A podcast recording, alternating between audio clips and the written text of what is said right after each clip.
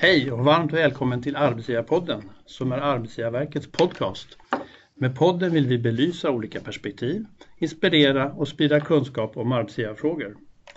Arbetsgivarverket är arbetsgivarorganisationen för de statliga arbetsgivarna och mitt namn är Robert Kloarek. Med mig på distans har jag två gäster. Den ena gästen är Sofia Lindgren, enhetschef för H R och arbetsmiljö på Försäkringskassan. Hej Sofia! Hej! Och Sofia Andersson, utredare inom arbetsmarknad och utbildning på Arbetsgivarverket. Hej Sofie! Hej hej! Kul att ha er här och varmt välkomna till Arbetsgivarpodden.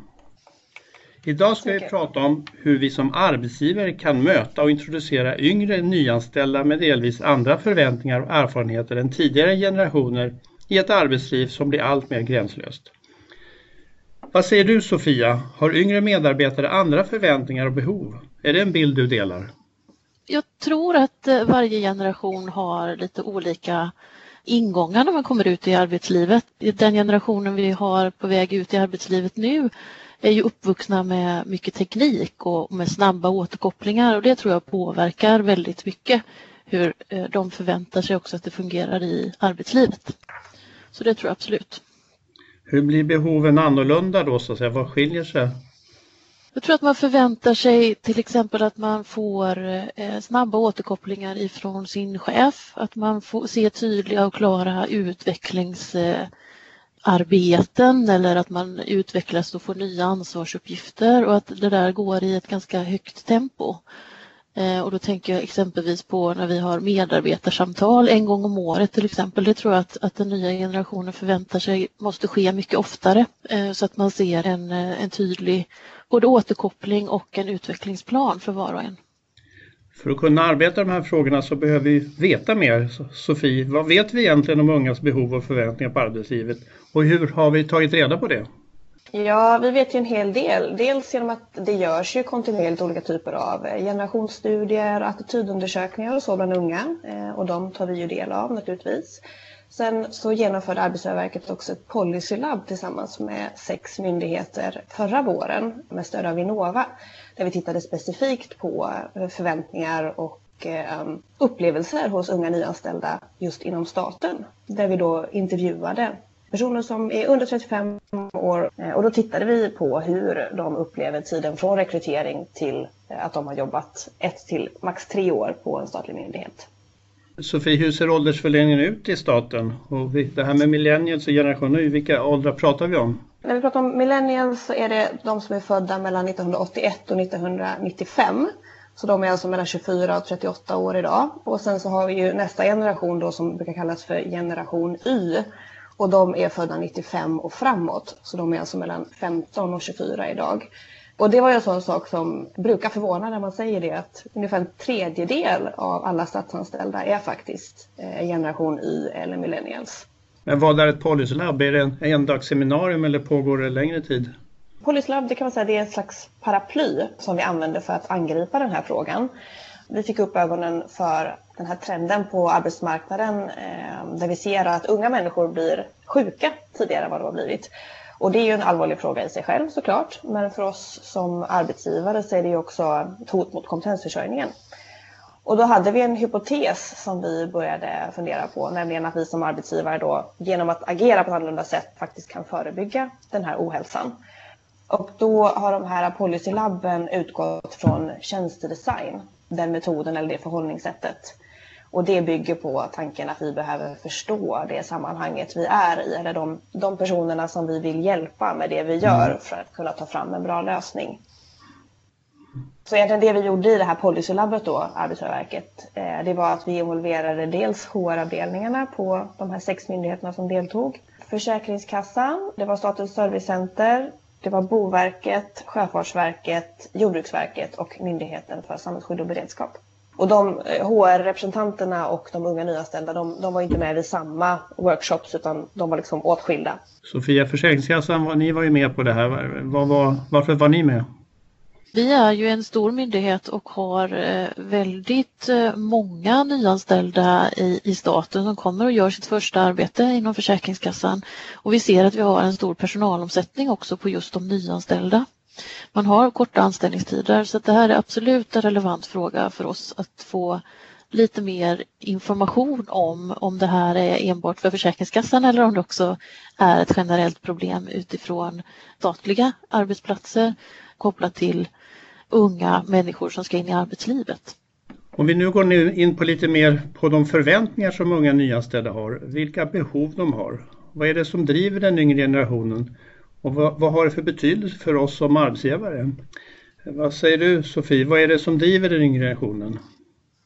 Dels, det som attitydundersökningarna visar är att den här generationen är en ganska samhällsmedveten generation. De är engagerade i samhällsfrågor. Och det kanske går lite så här stick i stäv mot vad man brukar tänka. För man ser till exempel att unga idag, de är inte så intresserade av partipolitik och så. Men engagemanget ser helt enkelt bara annorlunda ut. De engagerar sig hellre kanske i specifika sakfrågor. Och när det då kommer till arbetslivet så är det viktigt att jobbet blir en del av det egna engagemanget. Det blir som ett sätt att manifestera sitt, sitt samhällsengagemang.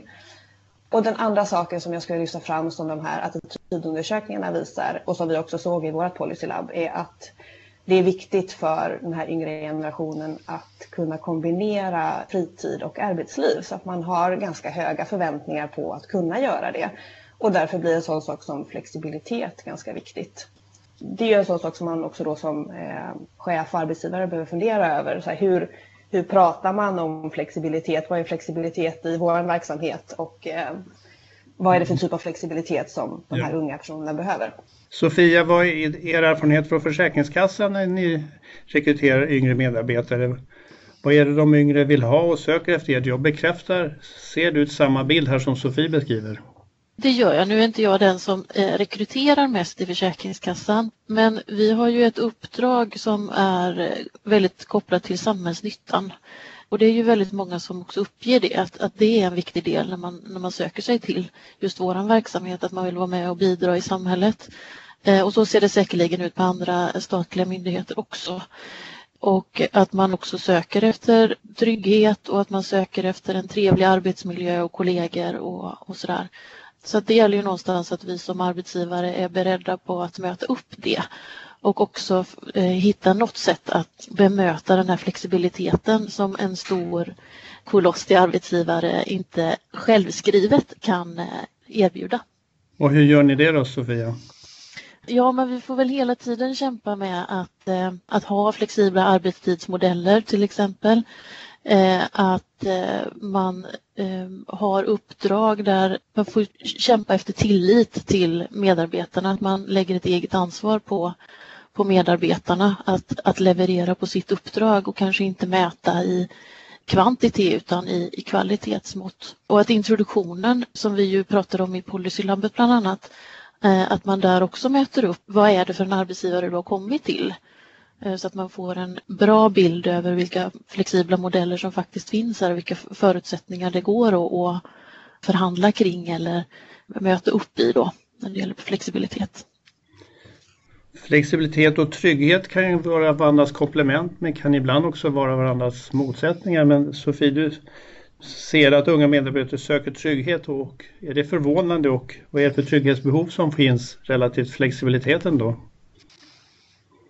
Jag vet inte om jag tycker att det var så förvånande, men jag skulle säga att det som vårt labb gav oss en bättre bild av är ju liksom kanske att nyansera den här bilden av vad trygghet kan vara. Att det handlar om trygghet på olika sätt, inte bara kanske som vi traditionellt brukar prata om när vi pratar om trygghet i arbetslivet, alltså kopplat till en fast anställning, utan mycket kring den här sociala tryggheten på arbetsplatsen, att, att veta i vilket sammanhang jag ingår och eh, vad min plats, vad min kompetens behövs till. En sorts kvalitativ trygghet så att säga. Ja, mer så. Och just den här sociala tryggheten var någonting som väldigt många lyfte fram. Att eh, de som sa att de hade haft en positiv eller en, en bra upplevelse av introduktionsperioden. De sa att det handlade väldigt mycket om att de fick det här sociala sammanhanget. Att det var kollegor och chefer öppnade upp för mer så här vardagsprat. En annan sak som de också lyfte kopplat till trygghet var ju den fysiska tryggheten. Att arbetsplatsens utformning också har betydelse. den här gruppen är inte negativt inställd till öppna landskap och så till exempel. Men det kan skapa en känsla av otrygghet, var det många som sa i början av en anställning, om man inte riktigt vet vad man ska ta vägen. Och, och kanske särskilt om det är aktivitetsbaserat kontorslandskap. Så då har man den typen av verksamhet så kanske man behöver jobba lite mer på att skapa mm. den här fysiska tryggheten. Det här är ju inte någonting som är unikt för den här gruppen av personer, utan det gäller ju oss alla på arbetsplatserna. Sofia, apropå introduktionen, det något som också kom fram i policylabbet var ju just den här att behöva anpassa introduktionen utifrån varje persons utgångspunkt och behov, alltså en sorts individuell introduktion. Hur hanterar man det på bästa sätt? För det, det kan bli multipeljobb. Jag tänker, Arbetsgivarverket, vi är ju inte så många så det är lite lättare, men ni är ju några tusen fler på Försäkringskassan. Hur gör ni då? Precis, vi har ju en utmaning i att det kan komma kanske tjugo till trettio personer på en gång och då blir det ju en, en mängdhantering, en grupphantering som behöver till i en introduktion. Kan vi i och för sig vara bra att ha gemensamma gaskunskapen så alla vet vad de är så att säga? Absolut, och då ökar man ju också den sociala tryggheten i början, att man blir en introduktionsgrupp och man har kollegor som man sen kommer att kunna ty sig till därför att man har hört samma sak i introduktionen och, och man vågar kanske fråga på ett annat sätt när kollegan också är ny. Hörde du det där? Förstod du det där? Det är både positivt och, och kanske lite belastande också. Vi har så olika perspektiv på den tryggheten vi söker. Både den sociala tryggheten runt mig som person, vilka kollegor, vilket sammanhang finns jag i, vad finns min chef, hur hittar jag på min arbetsplats och vilka arbetsuppgifter är mina. Och sen finns det liksom olika lager på det där till vi kommer till vad, vad finns jag i det stora i myndighetssverige och vilken roll spelar jag, lilla jag i det sammanhanget. Men att man också öppnar upp introduktionen för att individen kanske behöver vara med och påverka i vilket tempo eller i vilka, vilken ordning man tar den här introduktionen. Vissa personer mår gott i att se sin del i det stora och vill ha den delen först och andra vill söka och få förklarat sin sociala trygghet först. Och där tror jag att vi behöver bli lite bättre på att öppna upp påverkansmöjligheter och göra olika för olika individer. Så kanske valbara moduler är, är viktigt och också dra ut den här introduktionen under lite längre tid. Särskilt om nyanställda i staten har en intensiv nyförälskelseperiod under de första tre månaderna när mycket av introduktionen pågår. Och sen så tappar man av lite i det här att vad finns jag nu? Och efter sex månader då, då saknar man bekräftelse på gör jag ett bra jobb, har jag kommit igång bra och då finns inga introduktionsmoduler kanske kvar. Där tror jag att vi som arbetsgivare också behöver tänka att hela första året är en, liksom en lång introduktion där man successivt behöver bygga på och bekräfta hela tiden under under en längre period än vad vi normalt sett har gjort. Det är viktigt också att man anpassar introduktionen efter vilken erfarenhet personerna har av att arbeta överhuvudtaget. Jag menar, har du en person som kommer ganska nyligen direkt från högskolestudier och även om de är superutbildade och superkompetenta så, så behöver de kanske en annan typ av bekräftelse för att känna sig trygga på arbetsplatsen än vad en person som har jobbat några år och sen kommer in. Och sen har vi betydelse vilken sektor man kommer från. Om man Absolut. har jobbat i den statliga sektorn eller kommer från privata så behöver man lära sig. Precis. Det behöver ju alla rollen som statsanställd. Men Sofie, vilka hinder upplever de yngre medarbetarna i sin anställning? Kan man se något speciellt för bland yngre medarbetare? Det var ett antal saker som personerna som ingick i policylabbet lyfte fram. När vi pratade om hinder så var det ju sånt då som de upplever gör det svårt för dem att utföra sitt arbete. Dels konsensus och möteskultur, att de upplevde att vi har en tendens i staten att ha ett möte för allting och att den här konsensuskulturen som finns gör det ganska svårt att komma framåt i beslutsprocessen. Och sen att det var mer administration än vad de hade väntat sig och också en slags avsaknad av besluts- och prioriteringsunderlag som tillsammans med konsensuskulturen också gjorde att, att de kände att det är ofta man pratar om en fråga men vi kommer liksom inte vidare. Och en annan drivkraft för de här yngre personerna är att de gärna vill se en utveckling både för sig själva men också i det de gör. Att, och stanna saker då upp för att man inte kan fatta ett beslut så blir det, det blir liksom demoraliserande och ganska frustrerande för dem. De har ju förståelse för att det finns administration, det finns skäl för varför vi har vissa typer av krav inom staten. Och det är inga konstigheter men det behöver kommuniceras varför. Varför behöver det här ta tid? Varför behöver vi ha den här formalia gången för att vi ska komma vidare med ett visst beslut. Där finns en potential för oss att bli ännu tydligare, särskilt till nyanställda, att vi kommunicerar tydligt. Hur ser den här beslutsgången ut? Varför ser den ut på det här sättet? För då kan de mer stanna upp och okej, okay, det här kommer ta tid men vi kommer att komma fram. Jag kommer bara ihåg ett av de citaten som vi fick ifrån respondenterna där man säger att det dröjde tre månader innan jag förstod vad diarieföring var och varför jag skulle göra det. Just det. Jag tänker det är en väldigt central funktion för oss som myndighet att vi är en del i statsapparaten och att vi har en offentlighet som vi hela tiden måste tänka på. Då kan jag ju förstå att då blir det väldigt, väldigt svårt att förstå varför, vad är diarieföring för någonting och varför ska jag göra det? Det är bara en administration. Mm. Men får man då förklaringen till att jo, men det är en del av den demokratiska funktionen egentligen. Precis. Varför vi diarieför och att det är offentligt och att vi ska ha en öppenhet och transparens. Mm. Då blir ju inte den administrationen tung på det sättet. Det är så lätt att vi missar sådana där förklaringar till varför det ser ut som det gör. Ja, offentlighetsprincipen den är, den är betungande men viktig som sagt. Mm. I en annan insikt från Policylabbet var ju då att myndigheterna är duktiga på att kommunicera samhällsuppdraget i själva rekryteringsfasen. Det ser vi också i våra rekryteringsannonser. Vi lyfter ju fram det väldigt stort i hela statliga sektorn nu. Men när man väl är på myndigheten så är det många som har svårt att se hur, den här, hur de bidrar till samhällsuppdraget att få det, hålla det levande inom ramen för de konkreta arbetsuppgifterna. Kan man hantera det eller är det ett problem?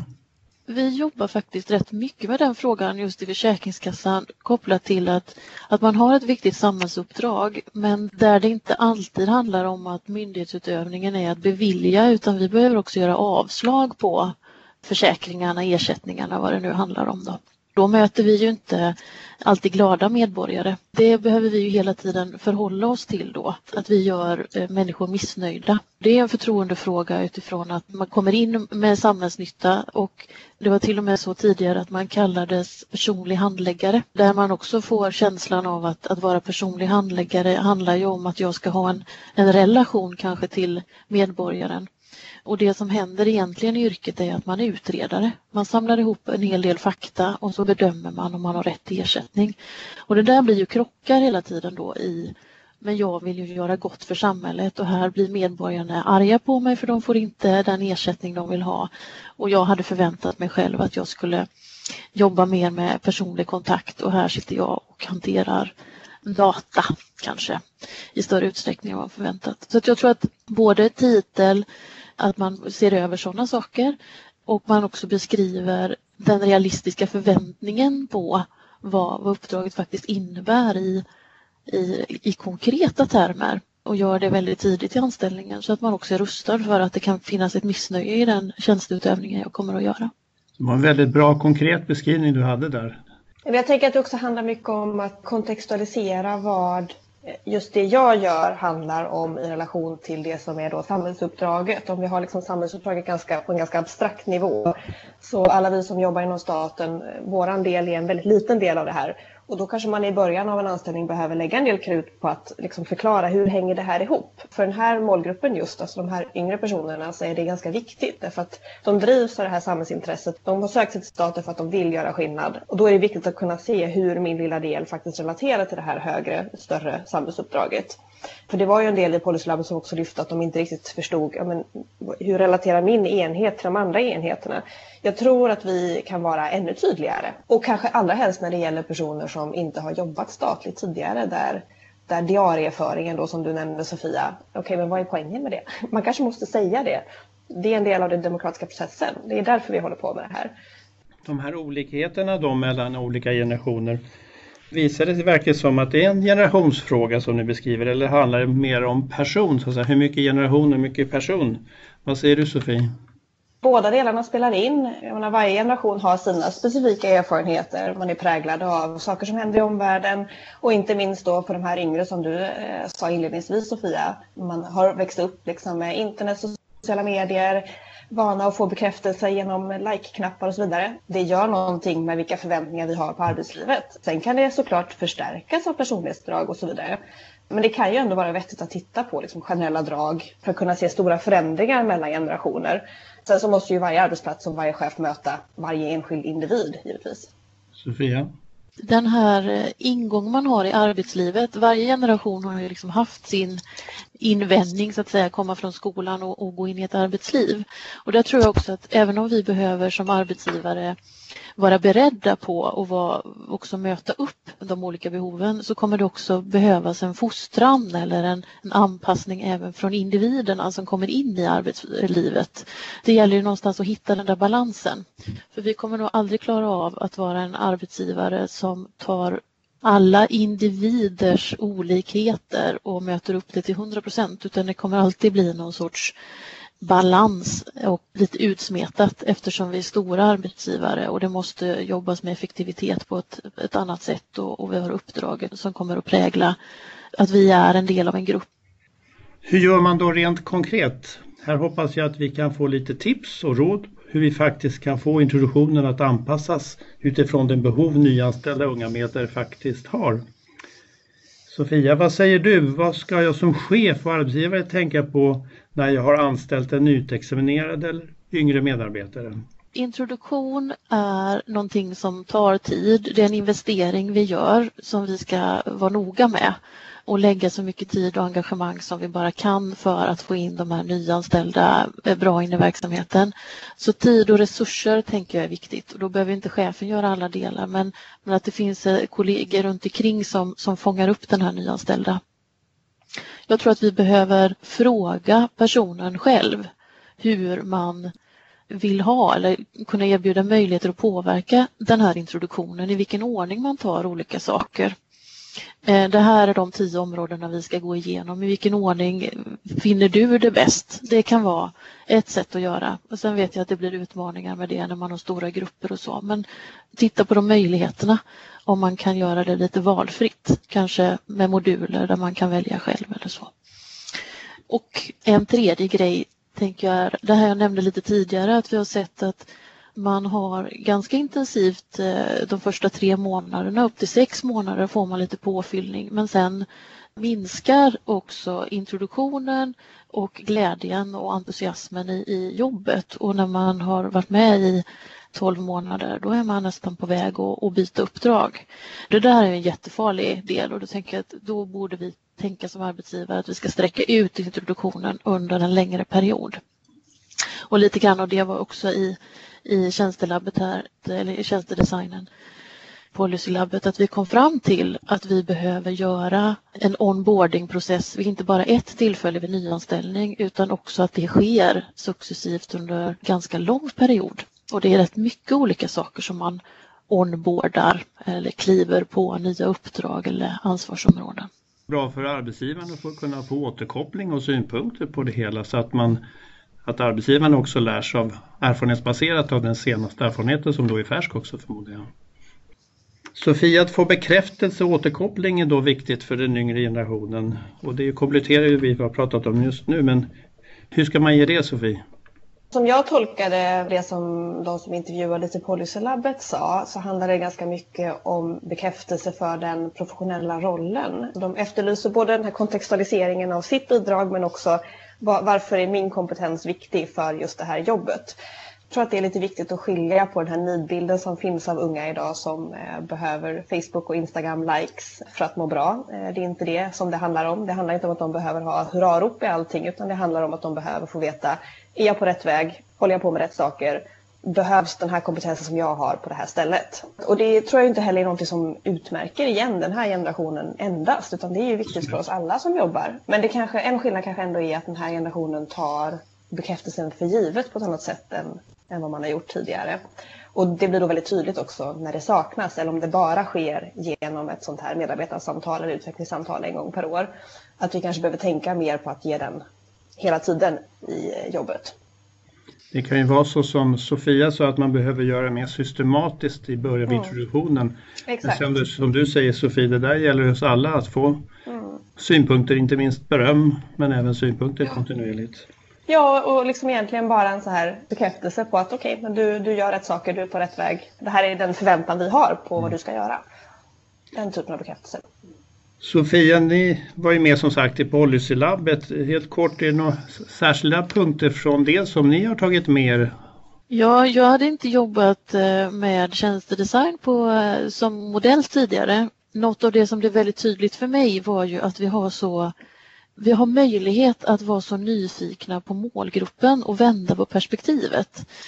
Och där finns ju många möjligheter att faktiskt fråga och gå ut till den, den målgruppen vi har.